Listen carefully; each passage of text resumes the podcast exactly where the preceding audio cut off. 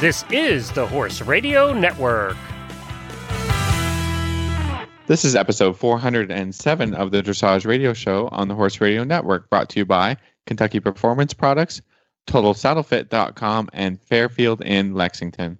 Today we've got Lee Tubman on the show to talk to us about riding flying changes, training flying changes, and judging flying changes. And of course, we have a great Total Saddle Fit tip.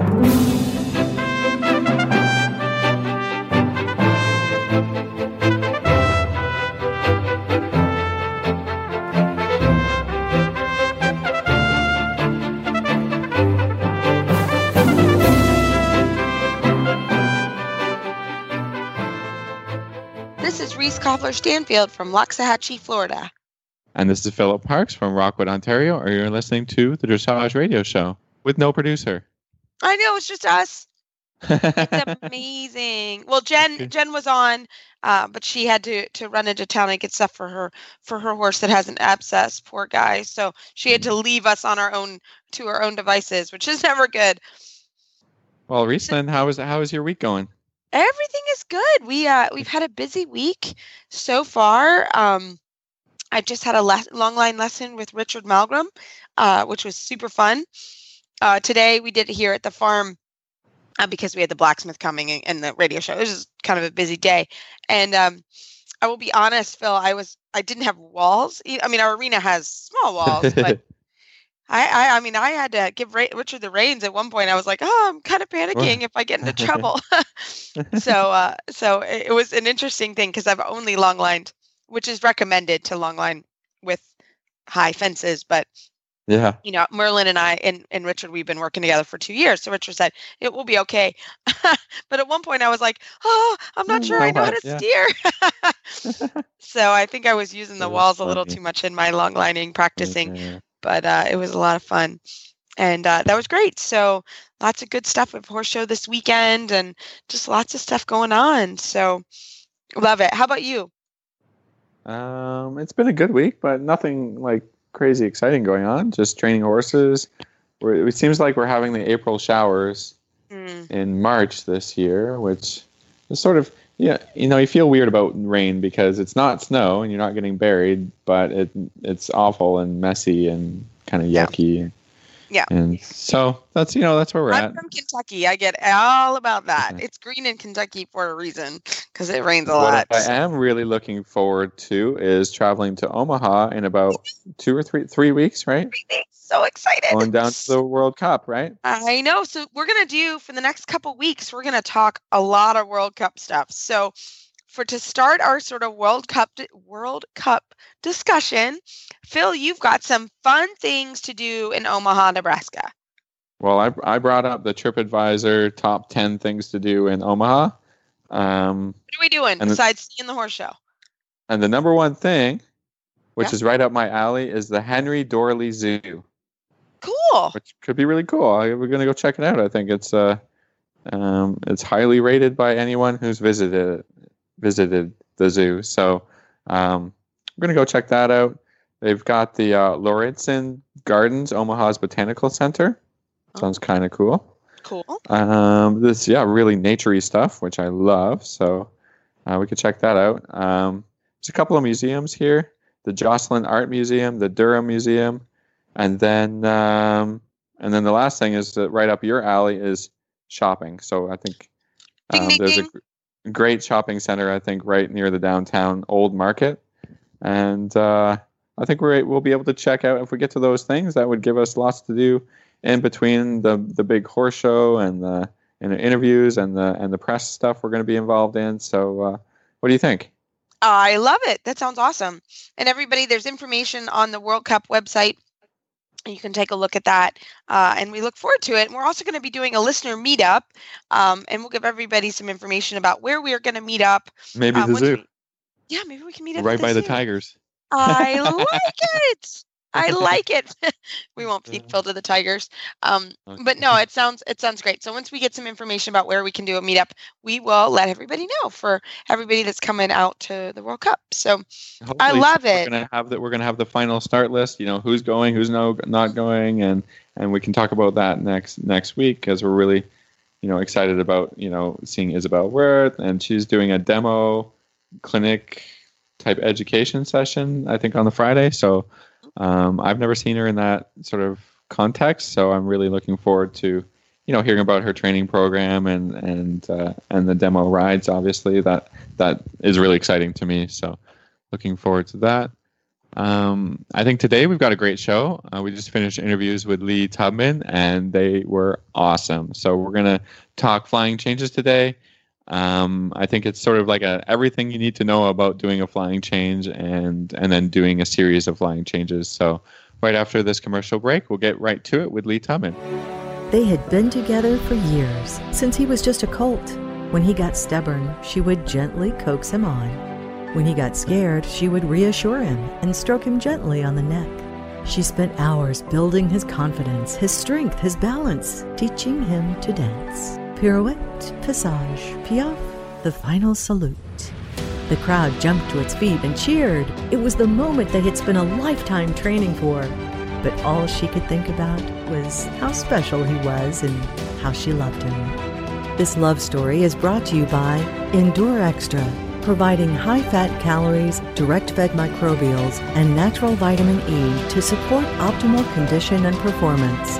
The horse that matters to you matters to Kentucky Performance Products. Call 859 873 2974 or visit kppusa.com to order today. Well, today we are so very excited to have four star FEI judge and Canadian Lee Tubman to the show. Welcome, Lee. Thank you very much for the invite. Looking forward to chatting with you today. Absolutely. So we have a whole show, right, Phil? Are you going to do the drum roll and what we're having the show, what we're doing today?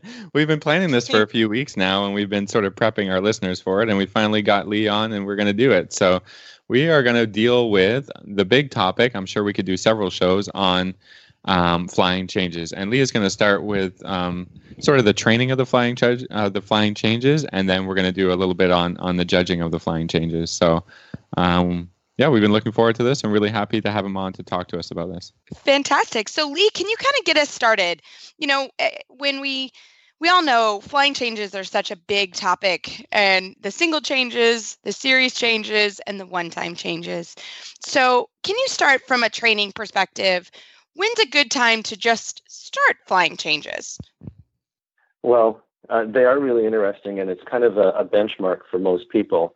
Um, I, I see it as sort of two benchmarks. One is everyone wants to get to third level so they can perform flying changes because these are exciting things to do. And then beyond that, everyone wants to get to Prix St. George because that's more excitement with, you guessed it, more changes. But really, uh, I think that you have to really follow the levels. The levels prepare you. Um, you can't, uh, if you think that you can sort of, you know, cut from first level, skip second level, uh, to get to third level, that's not really going to work. So when we talk about the training and the flying changes, what I really like to think about is everything but the flying change. Um, the way I view it is uh, the flying change is a result of what you've done with your basic training or how well you've interpreted and how well you've followed the training scale. This is also uh, kind of pointed out to you on the test paper with the collective marks. All of these things guide you. So uh, really, you have to have an excellent foundation, not a good one, an excellent foundation. Um, the simple changes, so the, the canter walk changes, uh, canter, they have to be spot on. And I think that there's so many horses that I would see that um, they're collected, they try to come to walk, the horse jogs, trots a couple of steps, maybe makes a transition on the forehand, these are already dead giveaways that the change is really going to be problematic if it happens at all.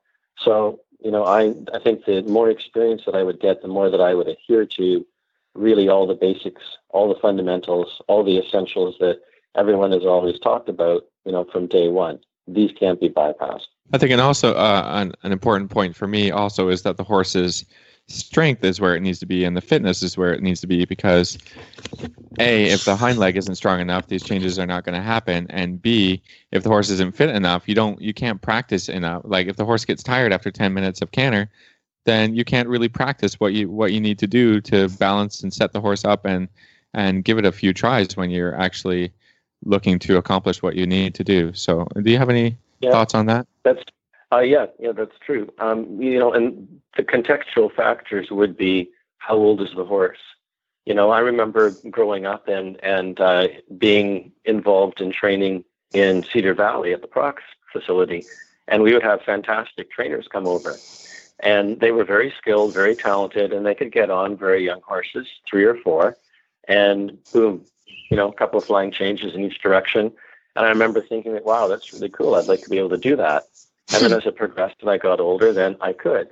Except the older that I got, then the less I actually really did that because uh, with a horse that age, um, basically you made it, you engineered it mechanically with your skill, your timing, coordination, uh, and the horse didn't really really understand what it was doing. So if it's too young, that's going to be a big problem because you'll end up with a lot of collateral damage. They'll speed up, they'll run off, they'll hollow out, uh, they'll be frightened. So you'll have you'll have your flying change, which you view as sort of your net profit, but your expense would be three or four other areas where something went wrong.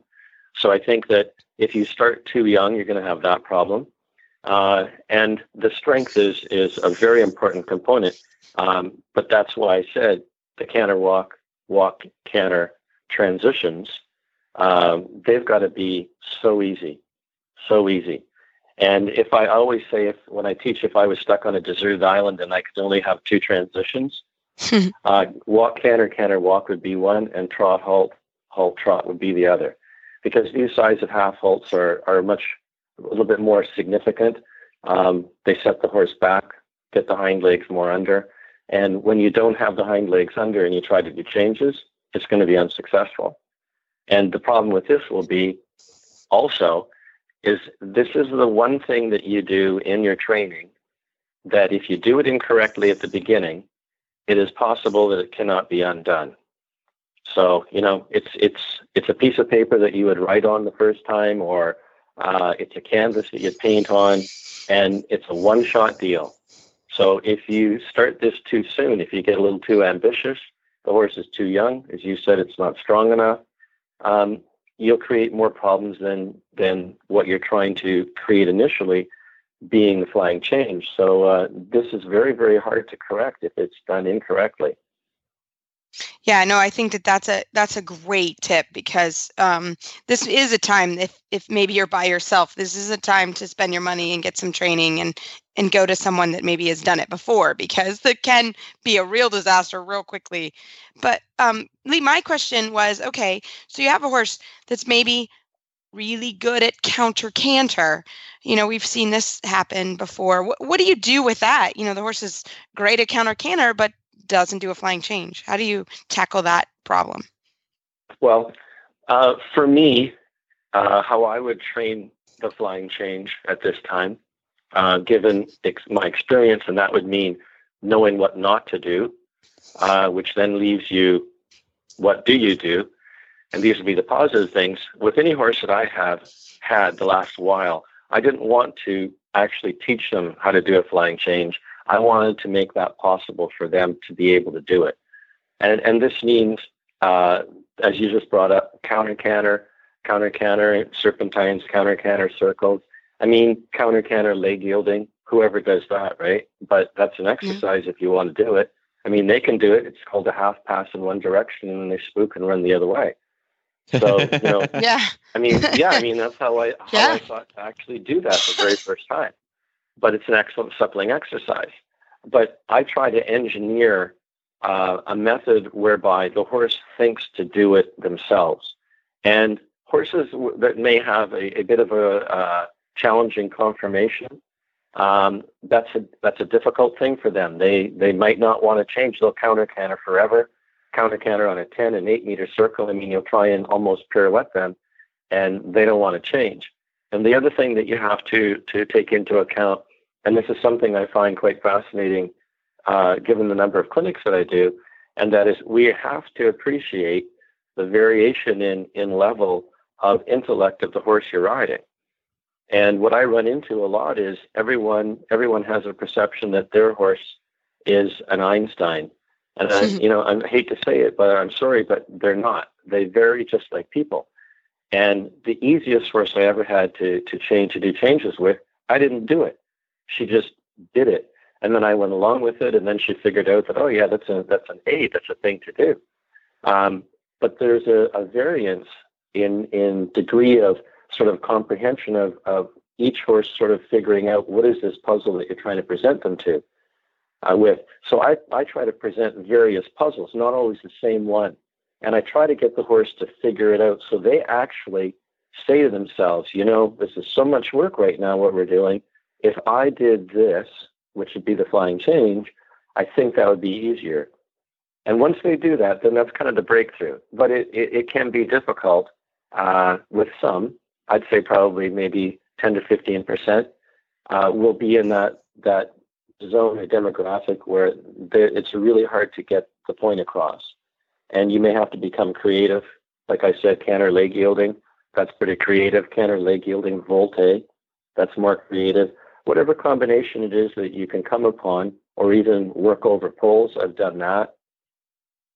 So I think, uh, to me, the whole training thing is a game of chess, and you have to you have to be several steps ahead of the horse and you have to be laying out uh, in your mind what your moves are and anticipating what their moves would be to try to get them to either follow your lead or to try to get them to uh, give you the end result that you're looking for in the least forceful way possible. Excellent. So, Lee, maybe you could describe a couple of these exercises. Um, you know, trying to lay them out for us have the idea sure. of how to teach a horse a, a flying change or, well, or, how you go about it? With with I think with anything that you're teaching, in principle, you start with the simplest concept. You start with the, the what's the simplest thing. So if you ask a horse to to walk and halt, and it can't do that really well, then you're going to have a problem in your flying change. All these transitions that that we have to perform in the tests, they're all half halts of a different name. Uh, and when we when we ride a flying change, the one thing that's unique about the flying change compared to a lot of the other movements is the uh, the fact that you'll be on, let's say, for example, the right lead, and you're going to do a flying change to the left.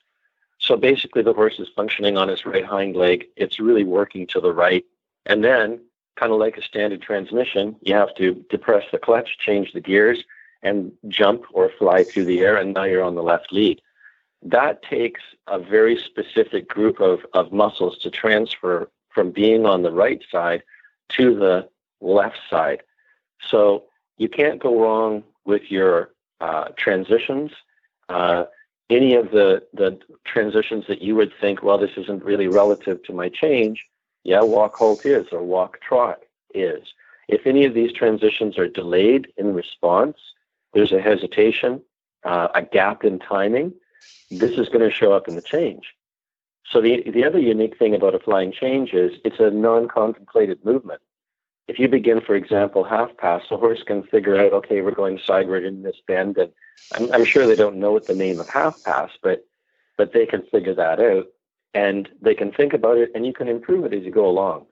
A, re, a flying change is a reflex response. So that means you put the cue in, there can be no gap, and boom, you need the response. Um, if you bumped your elbow and you hit your funny bone, then generally everybody grabs their elbow. Or you walk towards the door daily and you don't contemplate in your mind, uh, extend your arm forward, thumb, fingers, grasp the knob, rotate, and open the door. We just do it. It's just a, a, a habit. It's a reflex. So changes are like that. The canter walk, sorry, the walk canter walk transition if there's a gap in timing or procrastination in either direction, going up or down, it's going to be reflected in the change. So the the quality of your transitions is will be representative represented in the flying change. So if we don't have these, we have a problem. And when I'm judging training in first level, I'm really looking at the trot canter transition. This is the one that's going to tell me the most about how connected this horse is. And then in second level, you're cantering, you walk, and you canter. Uh, this is the preparatory work for your flying change. So when you look at the levels, it's kind of all lined up for you. If you don't think that way, you won't notice it. So I would say the transitions for me are paramount. Simple changes, the counter canter, counter canter on bending lines, uh, counter canter on on circles, decreasing diameter of circle, um, and eventually looking for where's the, the thought process in the horse's mind where the horse says, I think I should do the change. Yeah, no, I, I for sure. And, and talk about like the first time we see changes in third one.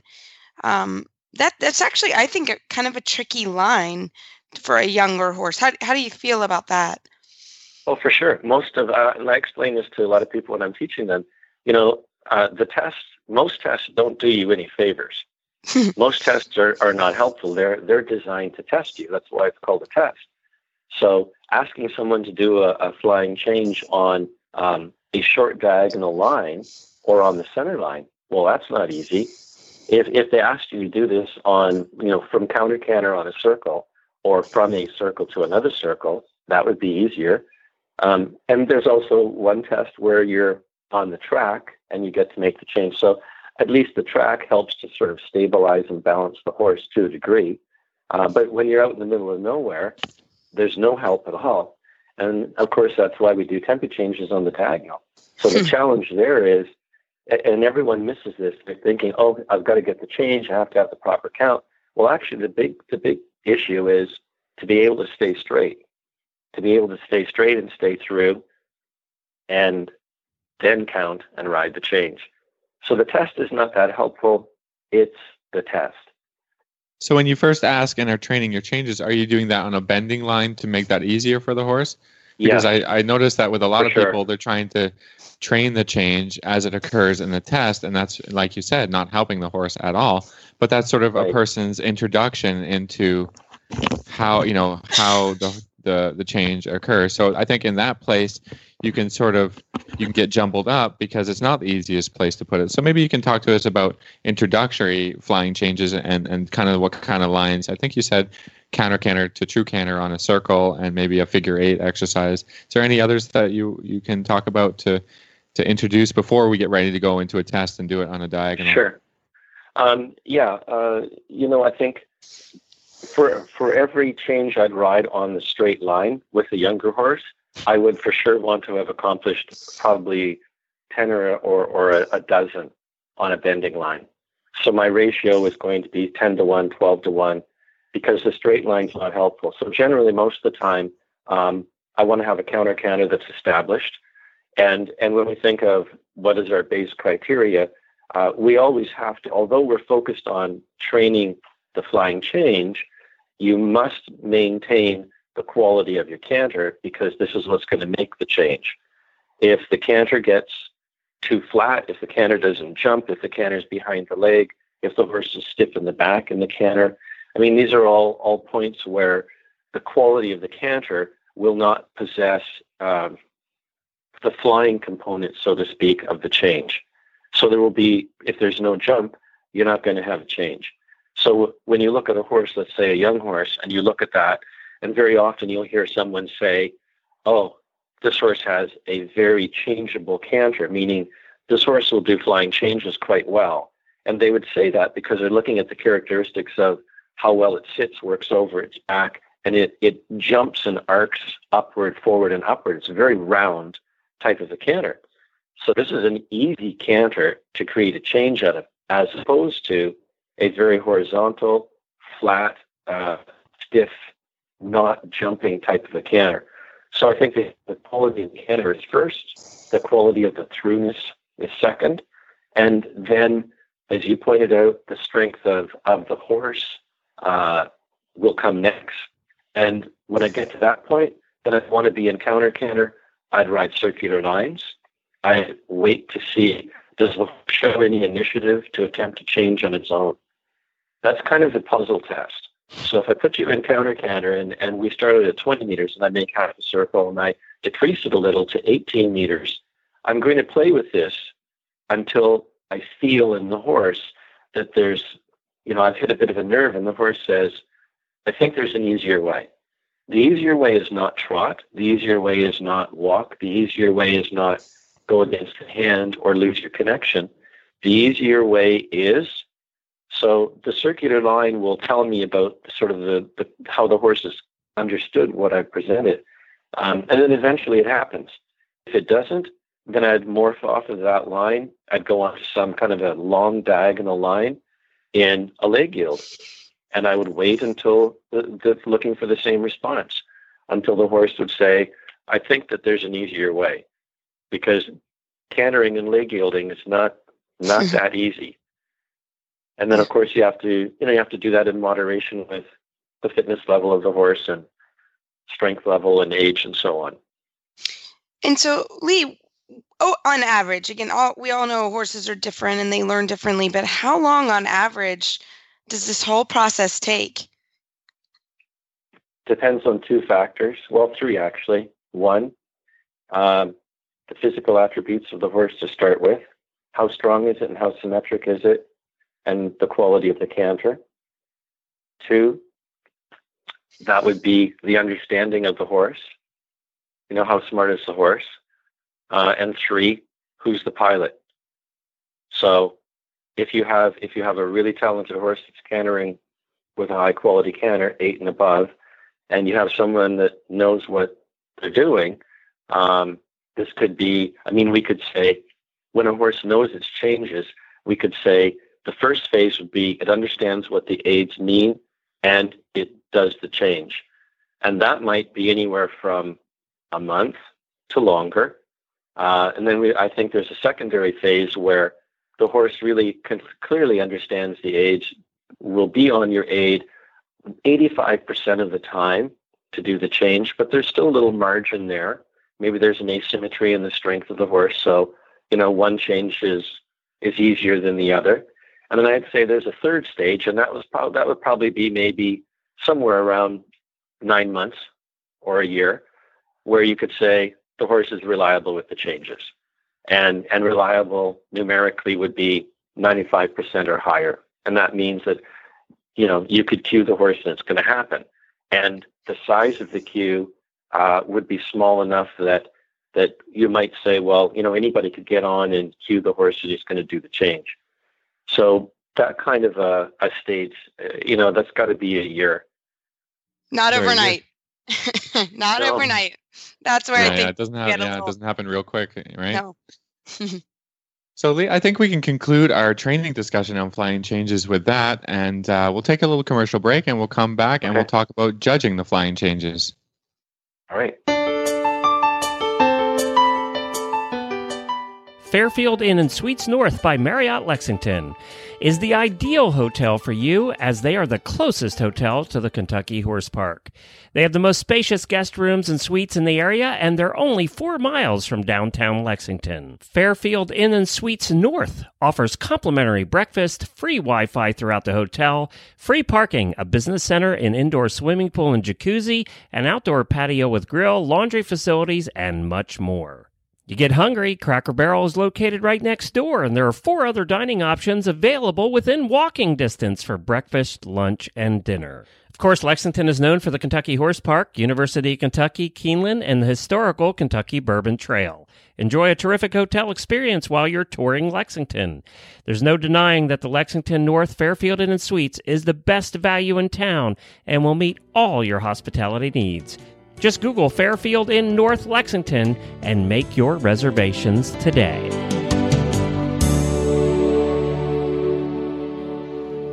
Well, we have uh, Lee Tubman, FEI four star judge. He stayed with us uh, for the second half of the show this week because um, we wanted to talk. We just spent um, the first segment on training flying changes. So now we're moving into judging flying changes.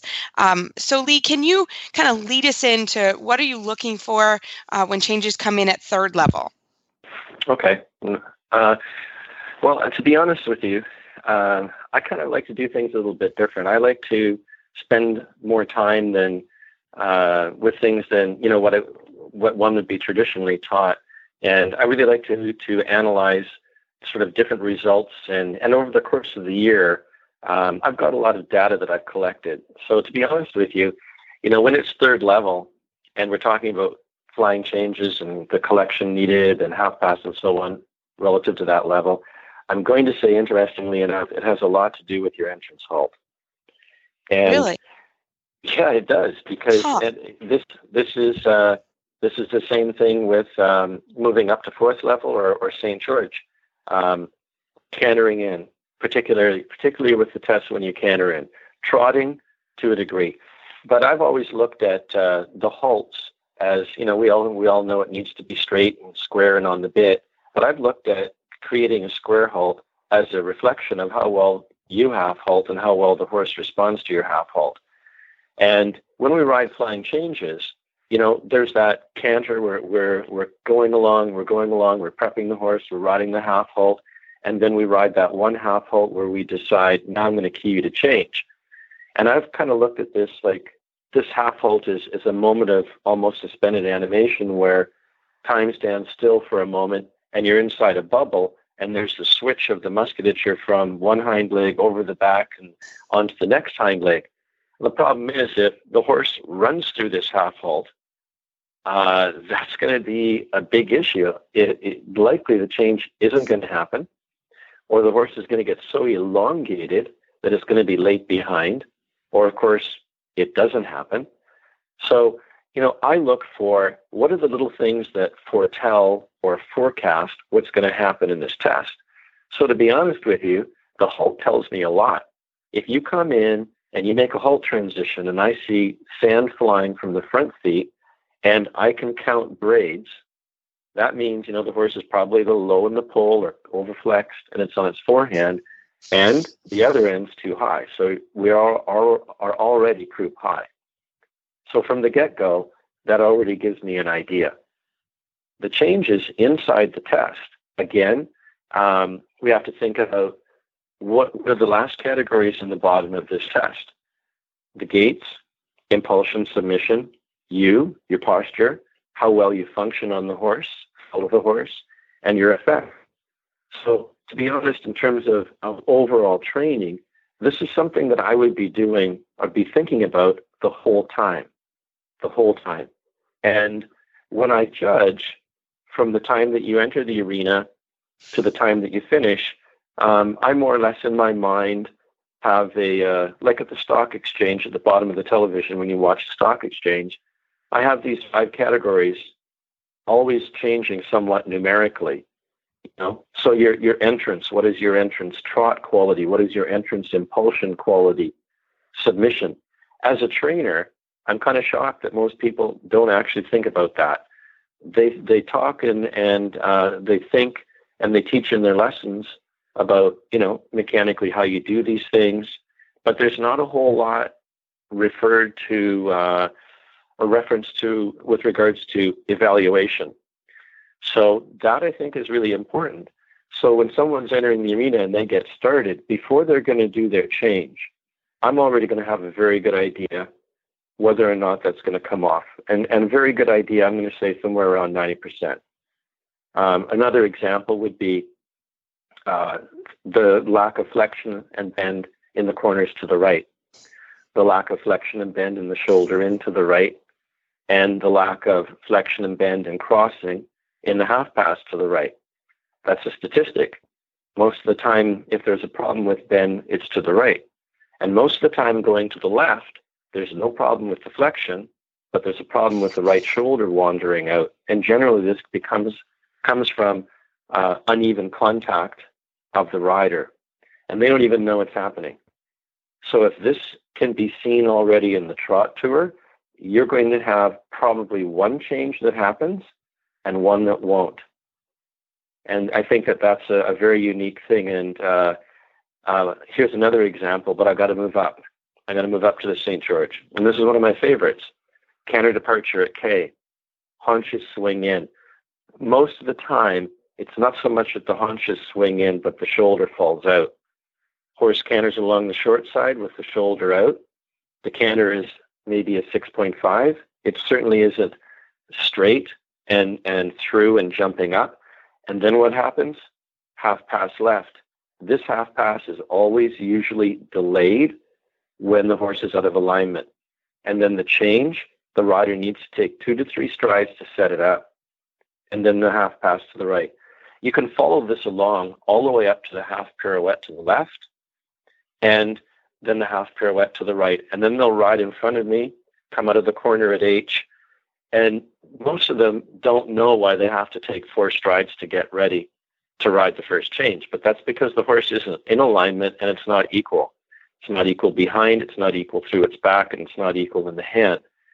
So they sense that something's wrong. So they take the extra time to make the improvement, and then they start their fours.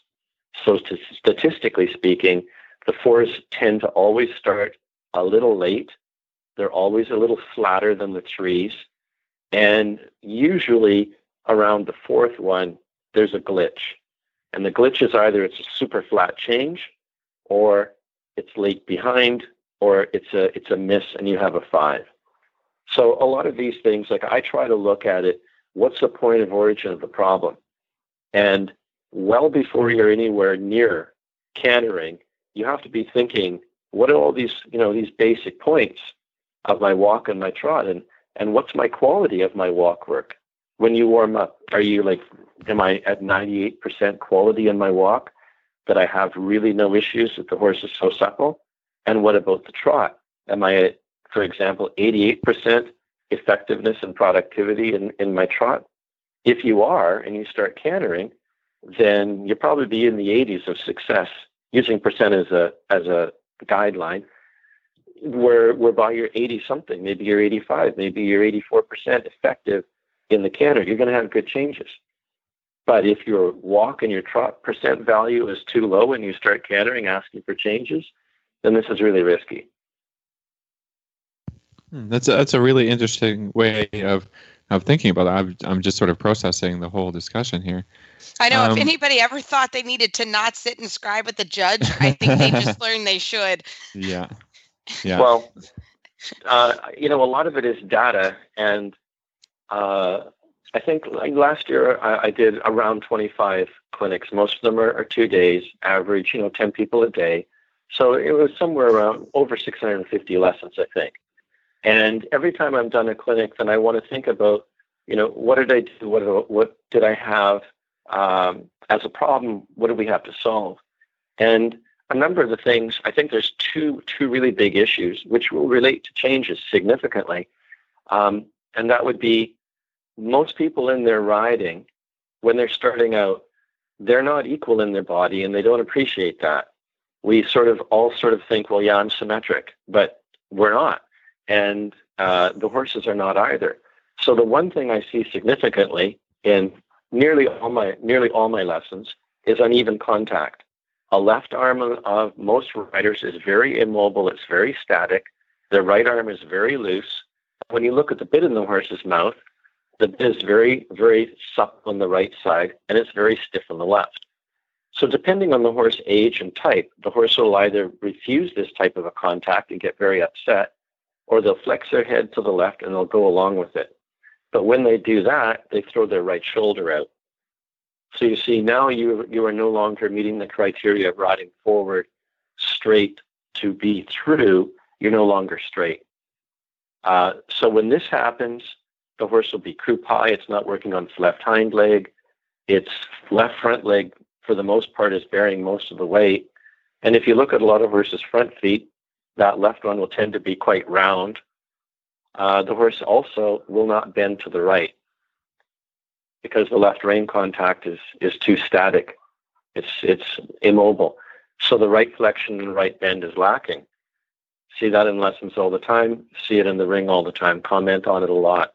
So, uh, just getting back to flying changes for a moment here, Lee. Mm-hmm. What is the minimum requirement for a five score and you know third level test one and you know in the flying change. And and what modifies it? What do you look at to make you know to bring it up to six seven or eight? Wow. That's a hard question. Yeah. Five. Well out of five the quality of the canter unfortunately is going to be pretty low. Yeah. um, the horse is more than likely going to be quite stiff in the back or not really accepting the contact that well. And it it will have done the change but we're not talking about the word quality here. So the gait is very flat. The throughness is is minimal. And yes, the horse the horse did jump the change, and it's and it could be clean, but there's really no quality. And to to improve that, uh, it's easy to improve that. You have to think of what I mentioned a moment ago uh, your pace, what's the quality of your canter, your impulsion. If the horse is too far behind your leg, it's not it's not pushing. It's not going to push from behind over its back. And then, of course, if we think of our training pyramid, what do you collect? Well, yeah, you collect energy, you collect impulsion. So if the horse is behind your leg and it's too flat, you've got nothing to collect and there's there's nothing to fly. And if this is sort of the normal situation in, in that kind of example of training, um, the change is, is either not possible or if it is, you're in the five. So to get to six, it's easy. You have to improve the quality. It's an easy answer. You've got to focus on the quality. I think today, compared to when I would have started, when I when I would have started, I think that we trained 75% of the time and horse showed 25% of the time. And I think that's changed given that there's more competitions available. And I think that most people tend to show a bit more and not really spend the time uh, that they need to spend perfecting the essentials. I think that is a reflection or is reflected in performance quite often. Yeah, that makes sense. And so as we kind of go up the scale, you know, can we talk a little bit about sort of the first time in 4-2 that we sort of start to see series changes? What are some things you're looking for there? Well, first of all, at that at that stage in that test, um, the canter has to be confirmed. That canter has to be quality. Uh, the connection has to be there. The horse has to be working well over its back and prior to the horse cantering in the trot tour, every everything should be uh, very even or very equal or symmetric. Meaning, what I commented earlier about the shoulder in, for example, or the half passes in this case, uh, they should be more or less the same in each direction. You, you really want to see that, that the horse is quite even and equal behind. And, and to ride changes in sequence, that's not difficult to ride the quality of the canter and the quality of throughness and to maintain that when you've ridden a change and then you have to focus on doing that again. So uh, you know in in a test where it says ride a change in the quarter line ride a change near the center line and you know do another one on the next quarter line what this means is you're supposed to be focusing on the canter. So set the horse up get the first change. At, at this level if the horse is a bit green it's possible in the first change they might get a little bit behind the leg or they might get a little elongated or maybe they get a bit crooked. And that's where you're supposed to demonstrate A, I noticed this, B, I have corrected it, and C, look, I can ride another change. So it's it's somewhat like if I were watching a Civil War reenactment and they shoot a cannon, okay? That's like a flying change. So boom, there goes the projectile. And then all the guys run up and they put you know the powder in and and the ball and the wadding, and then they run to the back and then they shoot another one. There's there's no repetition to this. It's a single single action, and then there's activity. So a flying change in that test is like that. There's a single action. Okay, there's the change, and now we need to see, for lack of a better expression, damage control if there is any, or recovery and preparation. And can you ride the next change at the center line? And then can you do that again? So this test allows you the luxury of not having to count and you focus on the quality. So in training, we should be focusing on the quality and not count it. Ride this this I would refer to as ride the change based on feel, not not the number value of stride. So in training, you should always be riding your change based on this is the best moment. This is the moment that feels where I have an average of all the qualities that I need the the gait, the impulsion, the throughness, the alignment. This is the best it's felt so far. Okay, there's the moment. Boom, there's the change. So in that test, that's what that affords you, almost a luxury, so to speak, before you really have to do any counting. Lee, I'm so glad you brought this up because you know dealing with this with students on a daily basis, it's almost as if after the first change, people close their eyes and say, "Okay, well, I'm going to get what I get." Instead of really yeah. saying, you know, really thinking, okay, the change is not the hard part. The change, the the hard part is gathering the horse up after the change? You know, are you not focused on, you know, you're cantering on your right lead? Are you not going to focus a little bit on, you know, the quality of the canter on the left lead even before you get to it? And I think if No, people start no. to think about that more, the changes are way more successful. You know, even if Well- the counting isn't perfect. So It, I- it- I- I it's also it's you're right. It's also uh, it's also student dependent. You know, um, and experience dependent. With with someone that's inexperienced, that's a lot. Okay, in a lesson. Oh, yeah, it's like a huge mind- and- mess, yeah. Right, right. And and then you know they do one, and and then to try and reload all that information and process uh, all of the things that I just talked about, and then do it again. However, however, in a regular lesson situation, I would refer to that as a normal function. So if if someone said, "Well, wait a second, that's like so much information. My hamster is running the wheel off the bearings. I, I can't go any faster."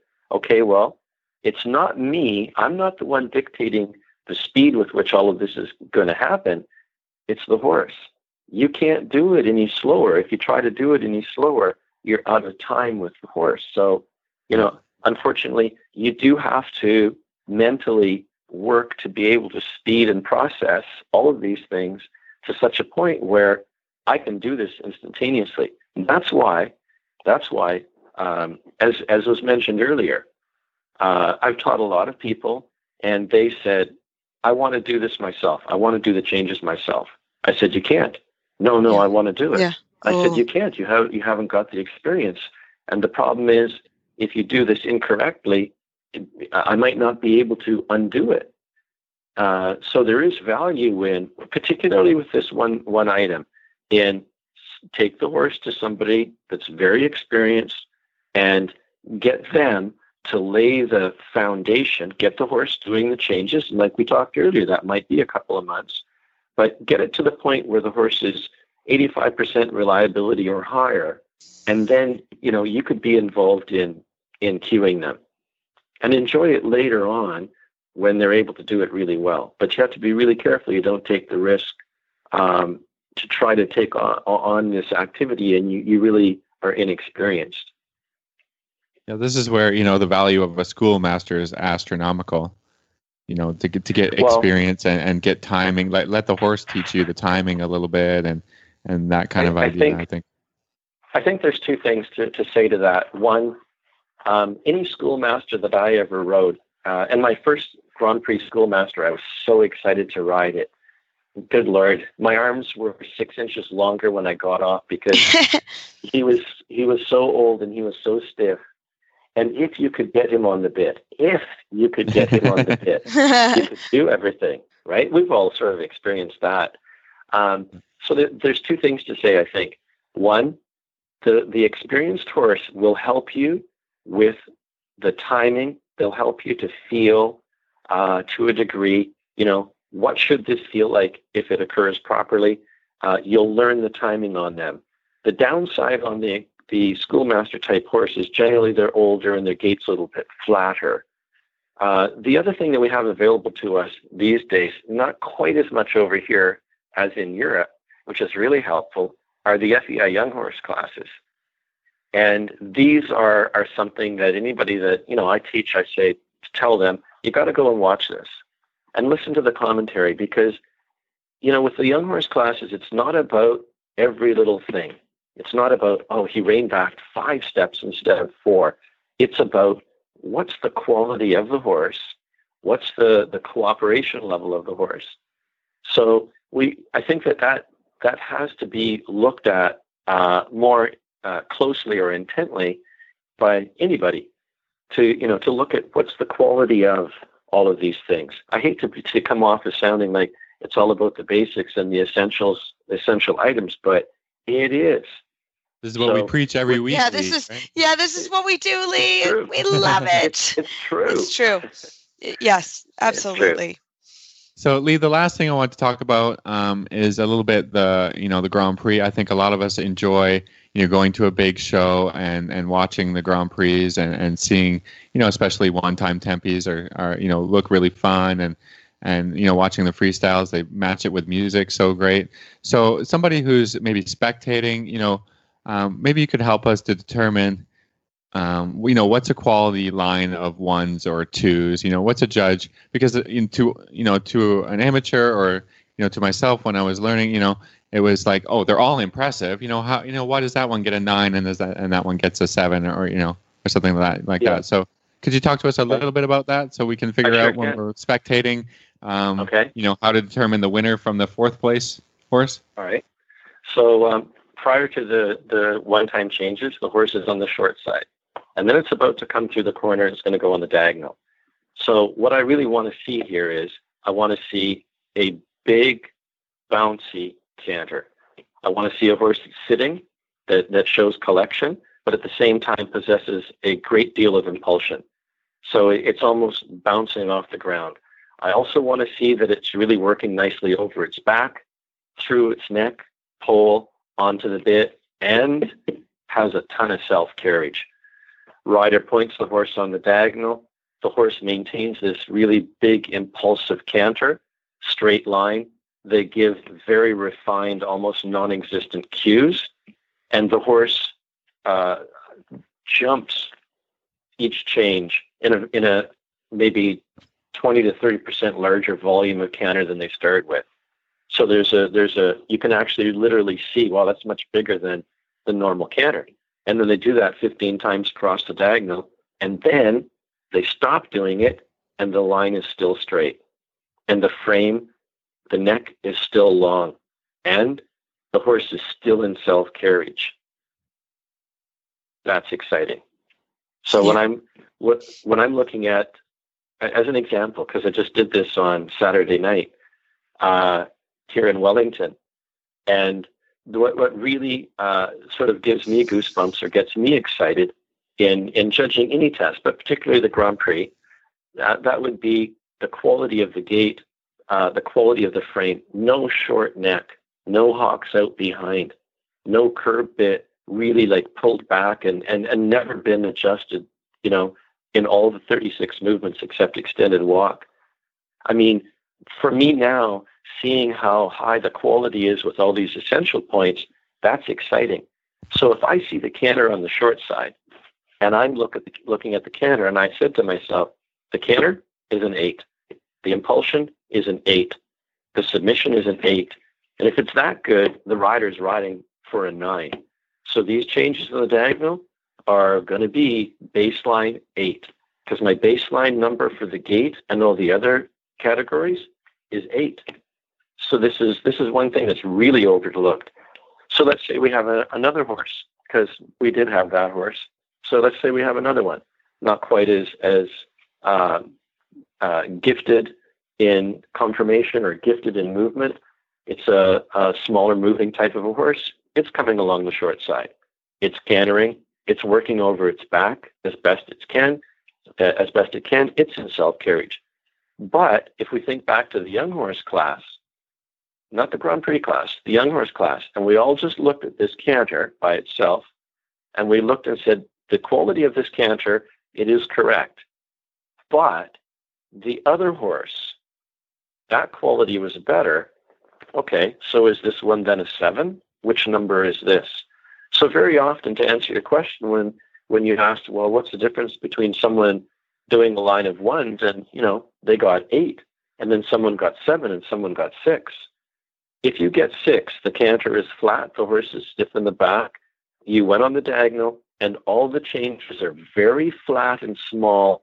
And by the time you're done, it almost looks like you've lost 300 RPM, or or you're half to one mile per hour slower than when you began. That would be the difference. No, that's uh, that's fantastic, and and the good thing is everybody um, can see that going into World Cup or uh, a Saturday night or Friday night here in Wellington, a lot of times they're on they're broadcast on the internet, so you can see what Lee's saying, uh, especially if you can go back and watch the tests again. Well, Lee, thank you so very much for your time today. This has been so fun to have kind of a complete discussion on flying changes. How can our listeners find you online if they want to go to a clinic or attend? Um, they can find me. They can contact me uh, PM me on, on Facebook or email me at WL Tubman, T U B M A N, at gmail.com. Fantastic. Thanks so much for your time today. Thank, thank you for the invite. It was really fun talking to you. Well, thank you to Lee Tubman again for giving us quite a lot of time on a Tuesday afternoon here in Wellington. We're all super busy, and that was very kind of him. And uh, so now, Phil, we are going to do the total saddle fit tip of the week.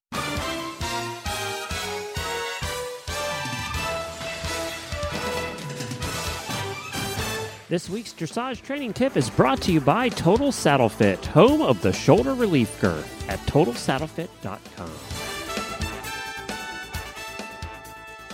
So, guys, I thought we would step out of the box just a little bit for this week's Total Saddle Fit tip. Say that three times fast when you're in a hurry. exactly. Crud. So it's it's the end of the season, and if you are down south like Reese, it's the end of the season, and you've been going full tilt for the past nine weeks. And it's the end of the season if you're up north like Philip, because you've been freezing your kahunas off for the past 15 weeks. Forever. Yeah. And Yeah. in either case, you're about fried, you're ready to pull your hair out, and your loved ones have stopped speaking to you.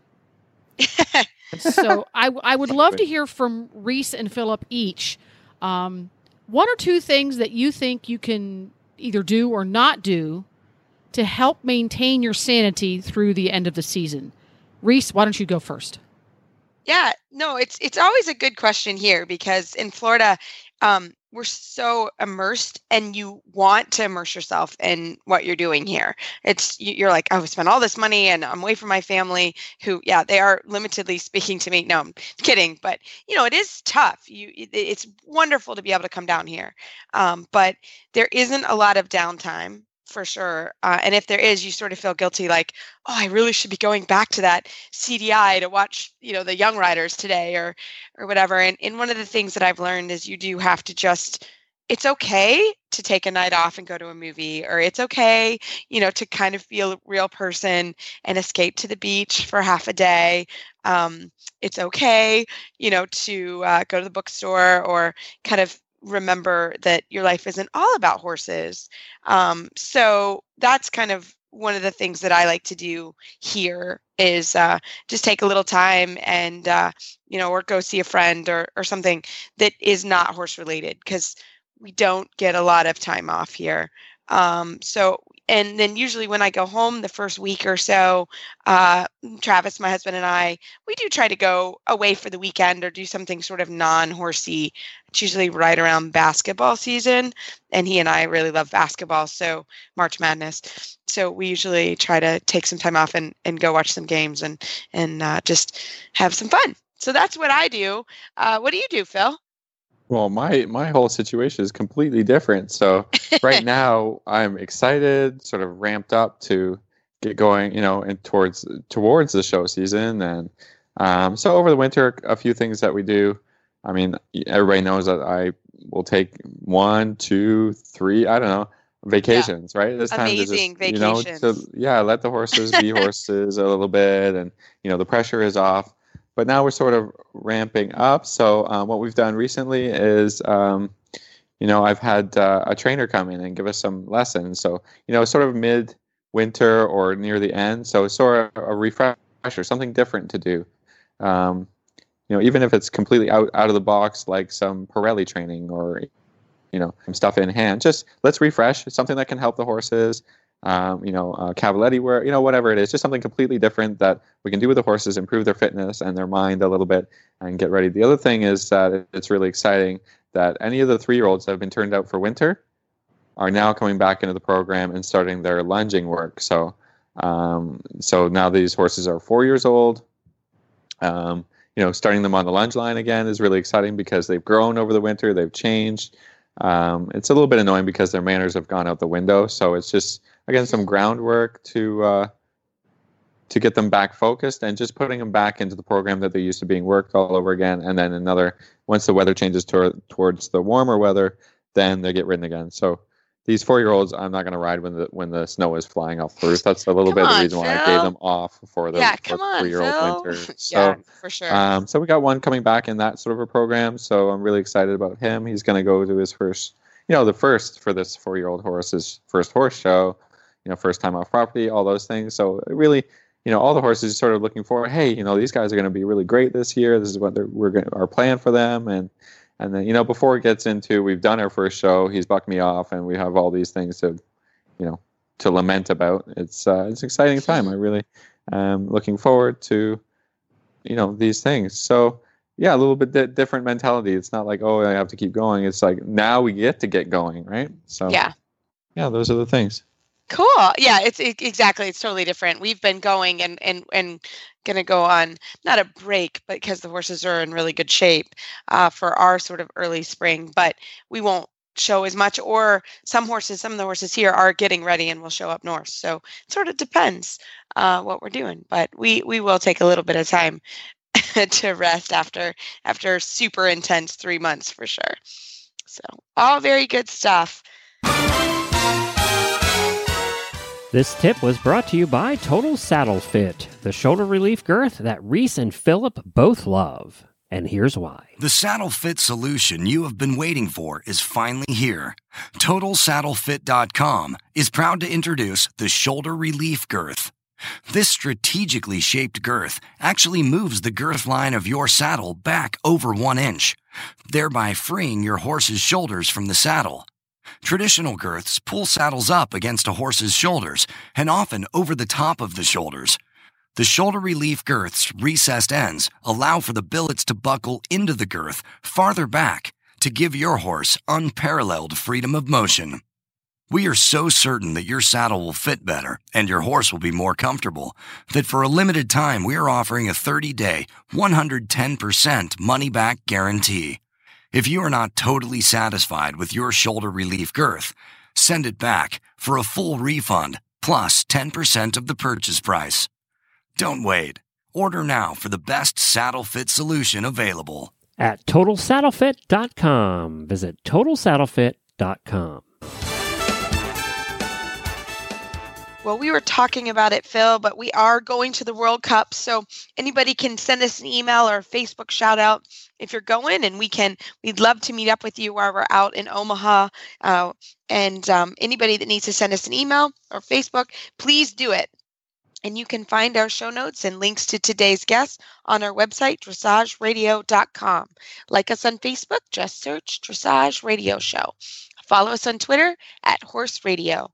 My website is maplecrestfarmky.com, and my email is reese at horseradionetwork.com.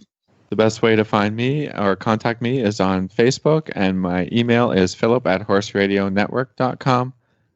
I'd like to thank our sponsors this week for allowing us to put on a good show. And don't forget to check out all the other shows on the Horse Radio Network at horseradionetwork.com. Everybody, keep your heels down and your shoulders back, and we'll talk to you next week.